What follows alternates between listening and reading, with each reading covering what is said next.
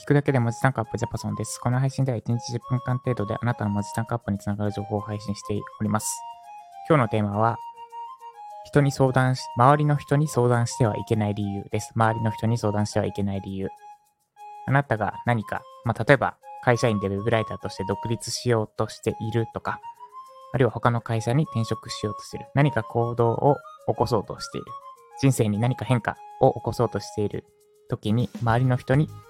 相談してはいけません。というお話をしていきます。何か今行動しようとしている方に参考になるはずです。で、えっと、想定、理由としては、十中八九、反対されるか足を引っ張られるか、だからです。反対されるか足を引っ張られるからです。まず周りの人の例で言うと、えっと、ちょっと、シチュエーションをお話しします。えっと、私今33歳なので、33歳会社員だとします。33歳会社員で、えっと、新卒で入った会社にずっといてま、いますと。で、同期、会社の同期に相談します。そろそろ転職しようかと思ってるんだよね。で、同期は、まあ、まず間違いなく、反対していきます。まあ、そうとも限らないんですが、反対するか足引っ張っていきます。で、あなたが33歳でそろそろ転職しようかなって思ってるってことは、多分同期も同じように思ってます。ところが、いまいち行動に踏み切れないでいる。なんとなくモヤモヤして、まあこのままでいいかなって惰性に流されて生きている。ちょっと同期のことボロクソに言ってますけど、架空の人物ですね。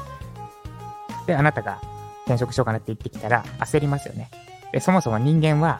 現状を変えたがらない生き物です。基本的には同じ場所にいて同じ毎日を過ごした方が生存率が高いからです。で、まあ、ただ全全人類がそういうわけじゃなくて、その中にはとにかく行動したがる人もいます。なぜならば同じ場所に滞っていては、それはそれで生存率が減るから。一部の何人かの勇敢な人たちが外に繰り出して、で、新しい場所を発見し、新しい居心地のいい場所を発見するとか、あるいはなんか、今まで食べれないと思ったものが食べられるとか、なんか新たなチャレンジする人が一定数いないと、いた方が人類の生存率は上がります。っていうなんか生物学の的は置いといて、つまり人間は生物学的には、普通は同じところにいとどまる、いと、いた、とどまりたくなる習性があります。で、あなたも同期も私も同じような習性を持ってますと。で、なので、なんとなくそろそろ転職しようかなと思っているものの、心の底からは、今のままがいいと、本能レベルでは考えています。で、そんな中で、同期、同期も同じように思ってましたと、転職したいと。で、あなたが転職したいって言ってきたらどうするかっていうと、現状をとどめさせるために止めようとしてきます。まあ、直接止めようとしてこなかったとしても、いや、俺も転職考えてるんだけどさ、ななんだかんだ今のままがいいんだよねとか、そういうことを言ってきます。あなたを明確に止める意思がないとしても。でもしくは、そう、俺も今転職中だよって言って、で、結局、転職しないみたいな。これは足を引っ張るパターンですね。っていう風に、周りの人に、今、あなたが置かれてる環境の、と同じような状況にいる人に相談したところで、大抵の場合、足引っ張られるか、ちょ明確に止められるかのどっちかとなります。なんで、周りの人に本当に変わりたい、変化したい、行動したいと思ってるんだったら、周りの人に相談してはいけません。で、じゃあどうすればいいのかなんですが、真逆です。周りではない人に相談することです。例えば転職したいんだったら、実際に転職した人の話を聞くとか、例えばウェブライターになりたいんだったら、ウェブライターじゃない、あなたの周りにいる友達とか、あるいは今の会社の同期とかじゃなくて、ウェブライターの人に相談してみるとか、あるいは別のフリーランスとして独立した人に相談してみる。あなたの周りから外れてる、もうすでに外れた人、あなたが変化後の姿である人って言ったらですかね、に相談することです。であれば足引っ張れることはないし、明確に止められることもないし、客観的にどうすべきかをあなた自身が考えられるし、教えてくれるはずです。ってことで以上、周りの人に相談してはいけない理由でした。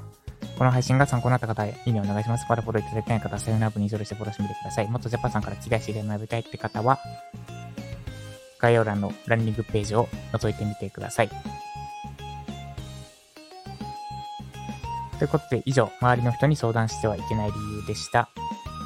で、今日は私は、えっと、 Udemy の新コースを作っていきます。ウェブライター向け PREP 法完全攻略ガイドです。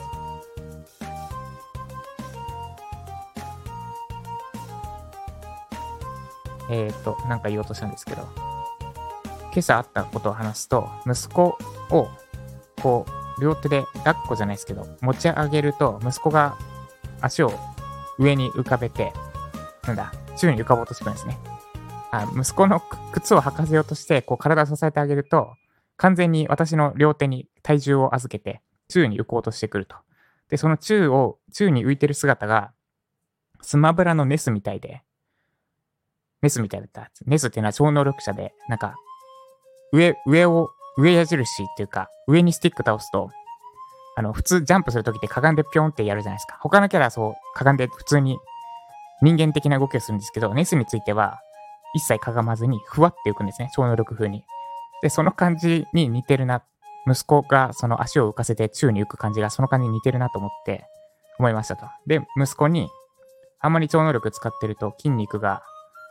鍛えられないから、ほどほどにねって私が言いました。そしたら妻からは、ちょっと何言ってるかわからないからやめてって言われました。以上です。では今日も頑張っていきましょう。ジャパソンでした。